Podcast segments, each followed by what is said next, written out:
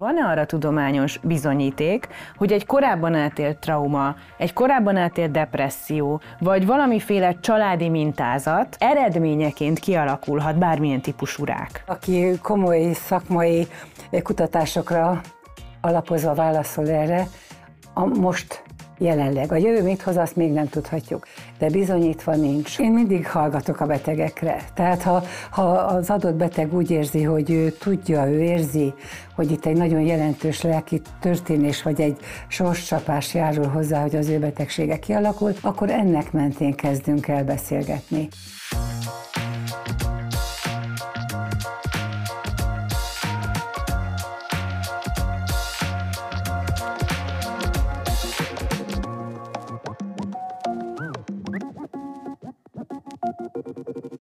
Üdvözlök mindenkit, ez itt a Nagy Látószög című műsor. Ezzel a műsorra rendszeresen jelentkezünk. Olyan filmekről esik szó, illetve olyan filmek által felvetett témákról, amelyeket a mozinet forgalmaz, Ebben a beszélgetésben a Nem halok meg című film adja az apropónkat. Ezt a filmet egyébként hamarosan láthatjátok a moziban, de lesznek premier előtti vetítések is, azokat is érdemes figyelni.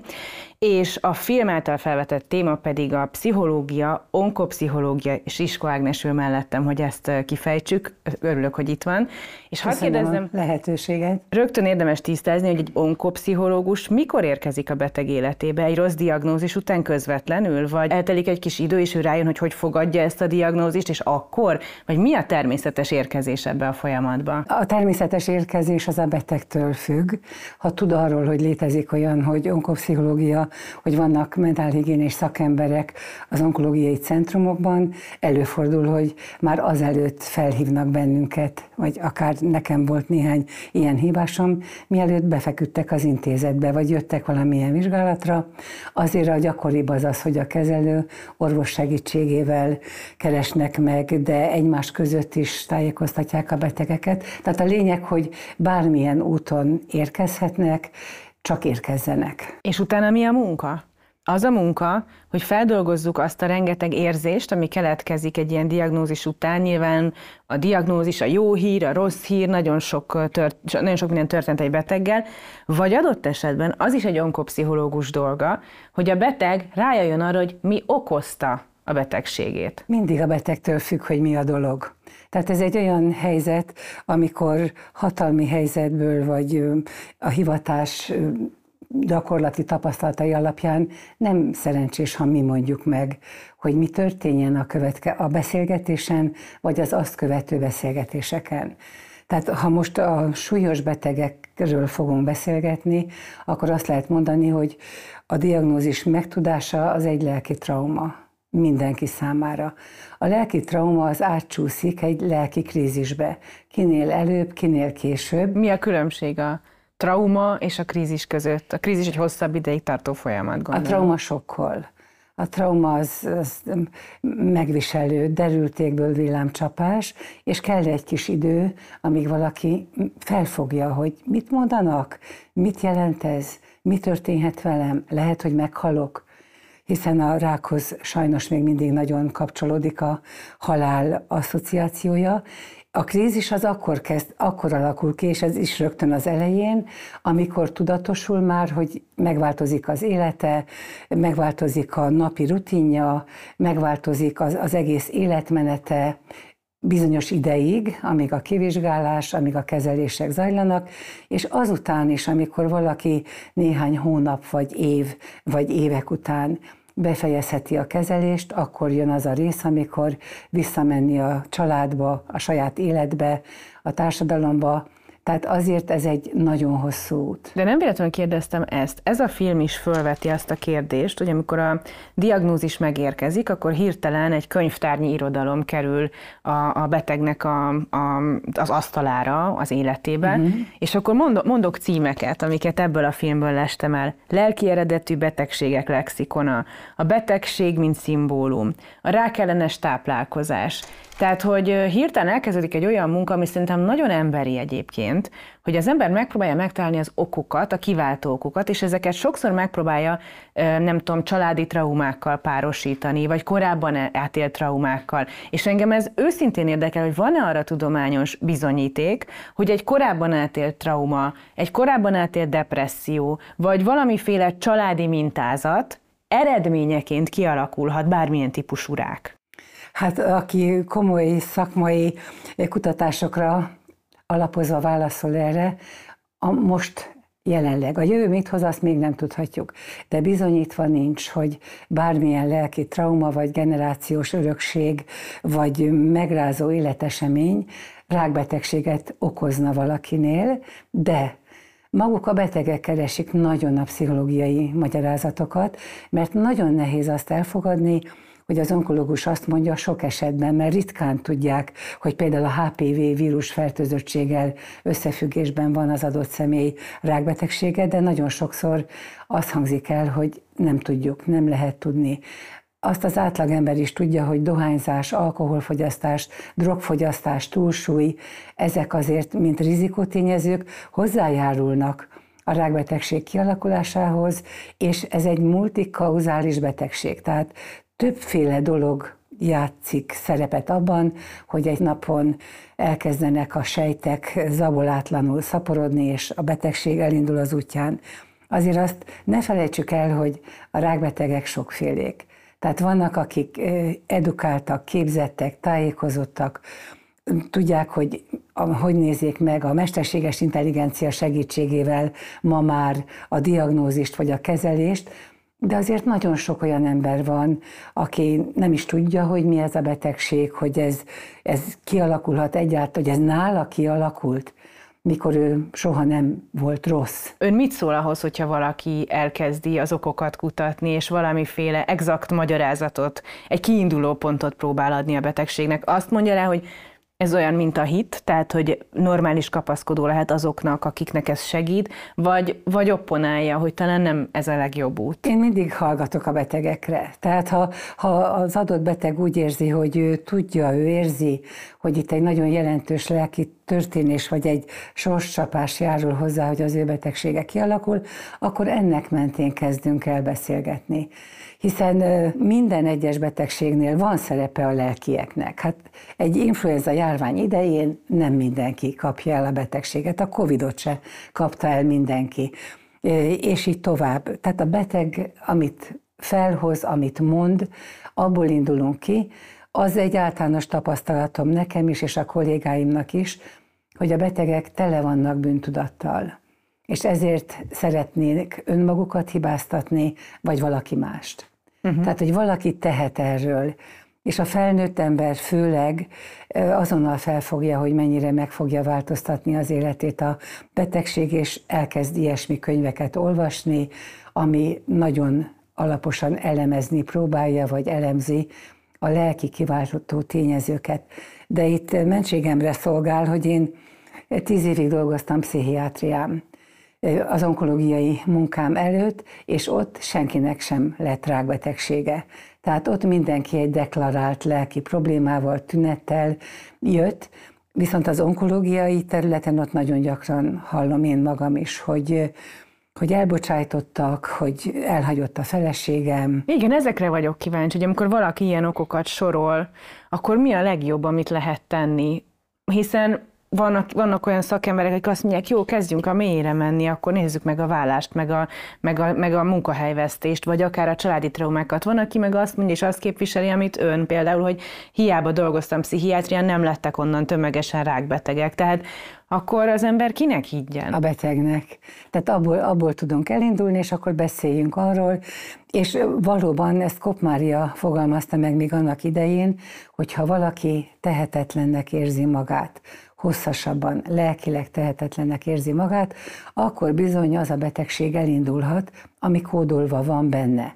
Tehát egy cukorbetegség, egy magas vérnyomás, vagy akár a, a rákbetegség kialakulásában ez lehet az utolsó csepp a pohárban, ami miatt a betegség elindul. Amikor elindulnak ezek a beszélgetések és találkozások, azt feltételezi a kívülálló, szerencsére kívülálló egyelőre, hogy a legnagyobb probléma az az élet végével való szembesülés. a halálfélelem.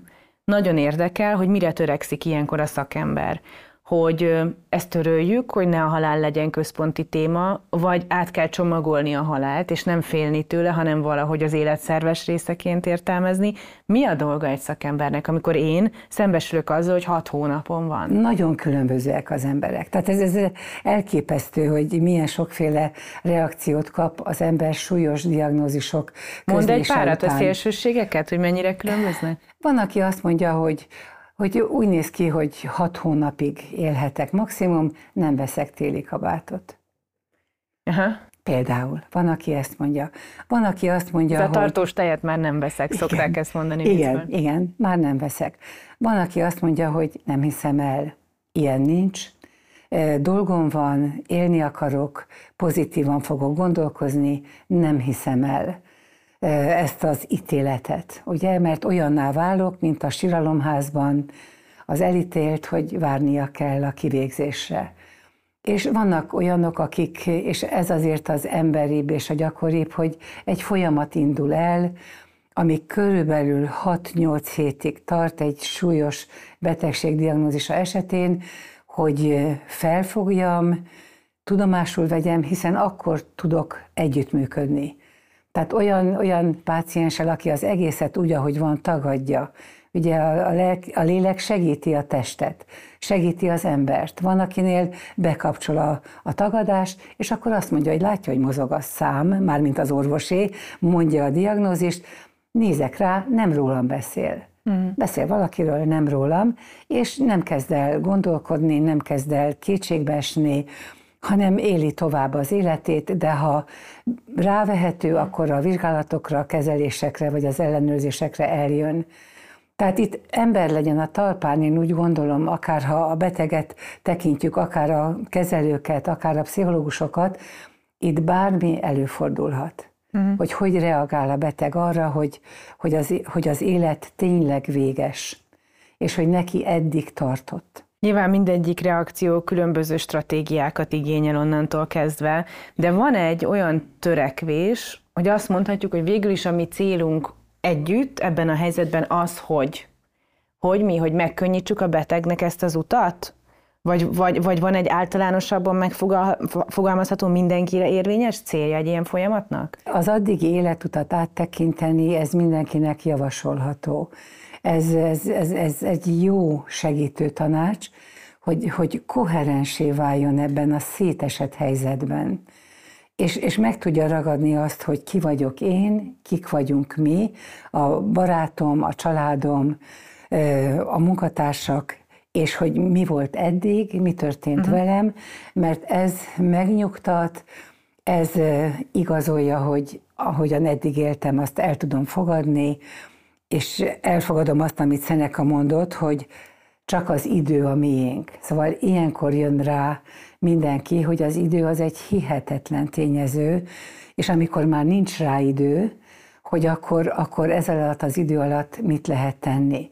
Azért én azt nem mondhatom, hogy racionálisan, logikusan, ilyen szerénységgel tud valaki a saját halálára gondolni, és arról beszélgetéseket folytatni, de a beszélgetést azért a legtöbben elfogadják, és az segítő. És akkor mindig abból indulunk ki, amit ő mond, érez, amitől fél, és itt nagyon fontos egyébként a kompetencia kérdése, hogy mi az, amiről a pszichológussal tud beszélgetni a páciens, és mi az, ami az orvossal tartozik, és szerencsés, ha egy ilyen csapatban dolgozunk, ahol a karmester Két karmester van. Az egyik a beteg, a másik a kezelőorvos. Meg a betegség maga, az is egy karmester. meg a halál, Igen. meg a halál is egy karmester. Tehát ez egy, ez egy csapatmunka, és éppen ezért ez a szépsége az onkológiai betegekkel való pszichológiai munkának, bármilyen állapotban is legyenek, hogy ott, ott nincs séma. Uh-huh. Ott, ott nincsenek olyan mondatok, amiket, amiket lehet mondani, és akkor majd attól a betegnek jobb lesz, hanem ez egy kapcsolatban történő munka, nagyon gyorsan kialakul, a, a jó kapcsolat lehetősége megvan, de azt is el kell fogadnunk, ha visszautasítja a beteg, és azt mondja, hogy Az ebben nem a, beszélek. a filmben, amit, amit ön is Igen, látott, én is láttam. láttam, az nekem feltűnt, de lehet, hogy szakember szemmel ez máshogy nézett ki, hogy van egy betegünk, aki nagyon hatékonyan gyógyulni akar, de az érzelmi uh, kilengések nagyon szélesek, tehát hogy nagyon széles skálán működnek. Tehát van, a, van az a mondat, hogy engem egy, én nem néztem szembe a halállal, engem ez alig érintett meg, és van egy pár perccel később, hogy nagyon félek. És ez a szörnyű, egyébként nyugtalan vagyok, tehát most is dolgoznom kéne, meg kéne írnom egy-két szakvéleményt, és én nem bírom rávenni magam. De itt feszít, hogy nekem csinálni kéne. Ahelyett, hogy hagynám és figyelnék erre, és hagynám, hogy hasonl. Tehát, hogy nagyon sokféle egymásnak ellentmondó érzés fogalmazódik meg rövid időn belül. Ez mennyire tipikus? Nagyon. Nagyon tipikus. Tehát ez a hasítottság állapota, hogy az egyik személyiségének, lelkének egyik része az elhiszi, hogy a helyzet nagyon komoly, és mindent meg kell tenni, hogy talpon maradjon, és neki tudjon dőlni valakinek. Ezt a film főszereplője Igen. alkalmazza ezt a kifejezést.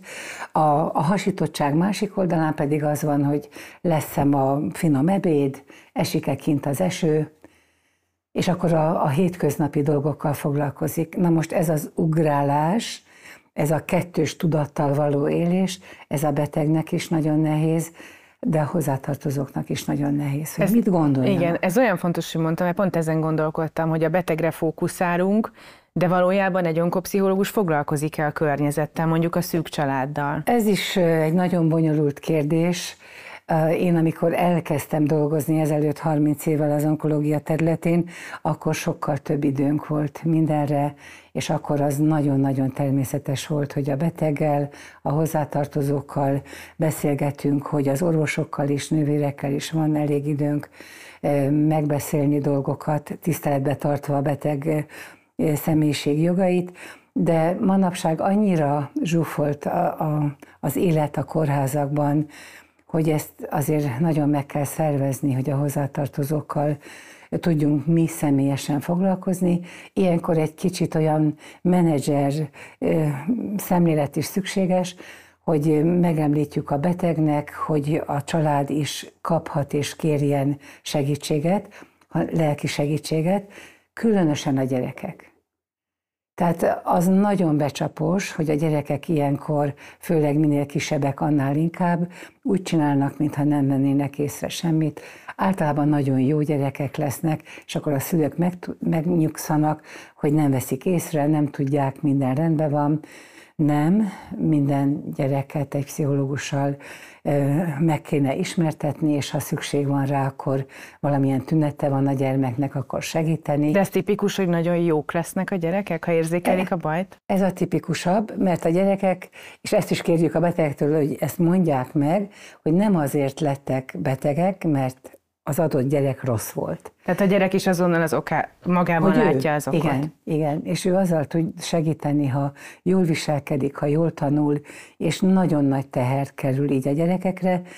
Ritkább esetben persze szélsőséges lázadás, esetleg addikció, vagy rossz társaságba keveredés.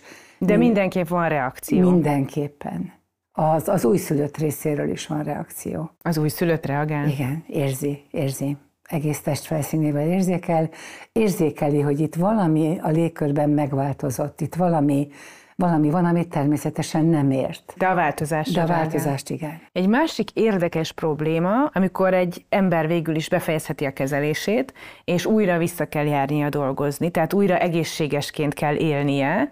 Nem tudom, hogy ilyen páciensek még járnak-e onkopszichológushoz, vagy, vagy akkor azt is lezárják tulajdonképpen, és ezzel a problémával máshol küzdenek meg, hogy ez mennyire könnyű? A kezelések lezárása az egy nagyon-nagyon várt pillanat. Hát az egy örömteli, az egy másik féle sok, meg kéne, meg kéne ünnepelni, és nagyon emlékezetesé tenni. Voltak is erre időnként próbálkozások, hogy mindenfajta rózsaszín lufival várták a utolsó kezelés után a emlőrákos hölgyeket. Szóval ez egy fontos dolog, és itt általában a túlterheltség miatt ritkán tudják az onkopszichológusok ugyanabban az intézményben fogadni a kezelésüket lezárt betegeket, de talán nem is teljesen helyes oda visszajárni, ahol engem kezeltek, lezártuk, és akkor csak kontrollra járok. Az jó, ha meglátogatja a pszichológust, ha megy kontrollra, de terápia miatt talán inkább máshová, ha szükséges. Nekem az is nagyon megrázó volt ebben a filmben, de nincs ez kimondva, igazából csak érzékeltem, hogy olyan dolog ez, hogy az ember, ami küzd egy betegséggel, és ennek a küzdésnek kézzelfogható pillanatai vannak. Tehát be kell mennem egy kórházba, be kell feküdnöm, vagy otthon engem valaki, nem tudom, megszúr, belém, belém jöhet a gyógyszer tulajdonképpen, ami uh-huh. méreg is, az addig nagyon megfogható. És ennek egyszer csak vége, tehát a küzdésnek is vége, onnantól nem rajtam múlik már, vagy nem az érzékelhető küzdés, onnantól egy kicsit sorszerűvé válik a történet. Ezzel, hogy küzdenek meg, vagy azzal, hogyha jól alakulnak a dolgok, azzal, hogy mikor jön ez vissza. Hát a, amikor befejeződik a kezelés, az eleinte nagyon meglepett bennünket is, hogy ez szomorúságot is kiváltott. Ugye? Ilyesmit éreztem. Hogy a belső védelem megszűnik. Nem kapom a gyógyszert, az infúziót, a sugárterápiát, és nem vagyok védelem alatt. Így van és egyszer csak elengednek, és azt mondják, hogy még, még hat a sugár például még néhány hétig, de a védelem megszűnik, úgyhogy ez nagyon meglepő volt, mikor egy-egy beteggel találkoztunk, aki úgy beült a kemoterápiás folyosóra, hogy visszajött egy kicsit még itt lenni. Mert ez adja a biztonságérzetet, hogy most harcolok. Igen, igen.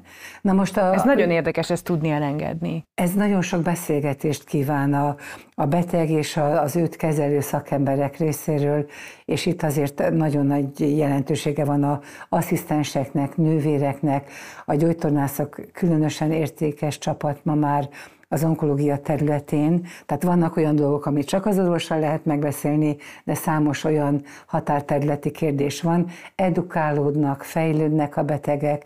A filmben is benne volt, hogy gondolja át, hogy mit, mit hozott a betegség, ugye, és a kezelése hogy, hogy, hogy milyen változásokat, jót vagy rosszat, és itt felmerül a jó.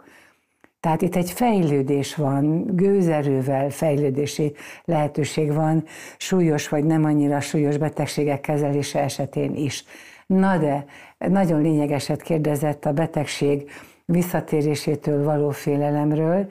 Ezt Damoklész kardjának neveztük el, nem csak mi, hanem más, hát igen, mások ez is. Az, igen. Ez nagyon személyiségfüggő. Ez nagyon személyiségfüggő.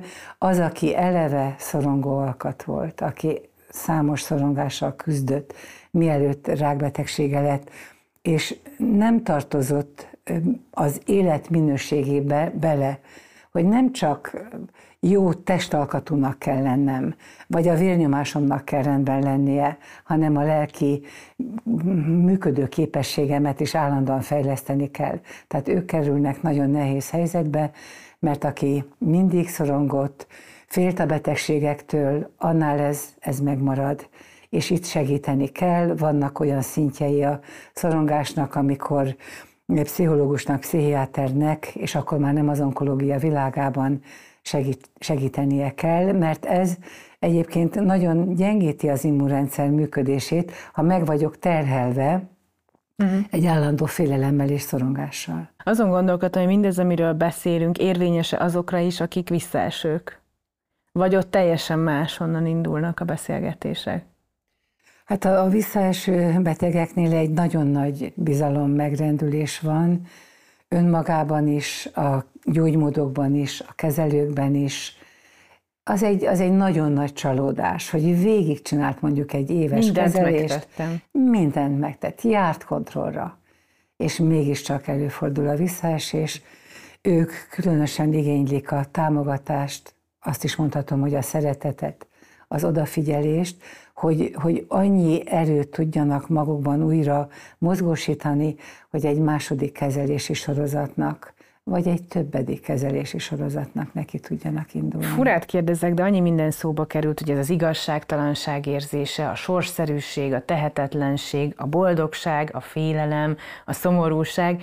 Van-e olyan érzés, ami abnormális egy ilyen helyzetben, vagy minden érzés normális, amikor az ember ilyen krízisben van? Hát az akut lelki krízis esetén ott akár még e, pszichotikus tartalmak is előjöhetnek, vagy paranoid gondolatok, vagy öngyilkossági késztetések. Tehát ebben a nagyon akut kezdeti krízis állapotban nagyon sokszor kell pszichiátert hívni a megbeszélésre, pszichológust hívni a megbeszélésre, hogy a beszűkült tudatállapotú beteg rendezni tudja a sorait, és meg tudjon nyugodni. Tehát azért vannak olyan állapotok, amelyeket nem tekinthetünk normálisnak, és akkor, ha ez nem rendezhető rövid időn belül, akkor egy pszichiáterrel való együttműködés is szükséges. De ezek már orvosi, tehát ezek már orvosilag diagnosztizálható problémák, de az érzelmi skálából minden belefér? Én, én úgy hiszem, hogy átmenetileg minden belefér. Mert, mert ezt nem tudjuk egyébként elképzelni, hogy milyen az, amikor azt közlik, hogy rákbetegségünk van, esetleg azt is közlik már manapság, hogy nem kezelhető. Igen. Mert olyan előrejelző vizsgálatok vannak, amikor azt mondják, hogy többet ártanánk a kezeléssel, mint hogyha most itt mindenféle dolgot bekapcsolni, és próbálni minél jobb minőségben élni. Az érdekes, hogy ebben a filmben is végighúzódik az, hogy most mindent kiteszek az életemből, ami rossz volt eddig, és megpróbálok mindent kijavítani, és egészségesebben csinálni, és kevesebb stresszt, és mindenfélét. Ez a fogadalom, ez mennyire általános? Sok fogadalom van, de maga a főszereplő mondja, hogy nagyon nehéz változni. Tehát változtatni mindenki akar, mert, mert egy nagy tanító a betegség, de változni, egyébként igazi változás az, az általában lassú folyamat. Tehát ez nem elhatározom, és akkor holnaptól kezdve én már nem dohányzom, vagy másféle egészségre károsító hatást nem csinálok. Ahhoz idő kell, mert a rosszat sem ok nélkül teszi senki. Tehát abból is rendbe kell jönni, azt is át kell látni. Úgyhogy nagyon, nagyon nehéz változni és változtatni, de szükséges. És sokan mondják azt, hogy bár előbb tudták volna, bár előbb tudatosult volna bennük, hogy mi mihez vezethet. Ezért megragadom az alkalmat, hogy elmondjam, hogy érzésem szerint a, a betegségek megelőzését függetlenül attól, hogy milyen betegségről van szó, mert minden betegségnek vannak közös vonásai, óvodáskorban el kell kezdeni, de igazából a családban lehet az egészséges életmód alapjait lerakni. Mm. Hát ez edukáció. Edukáció.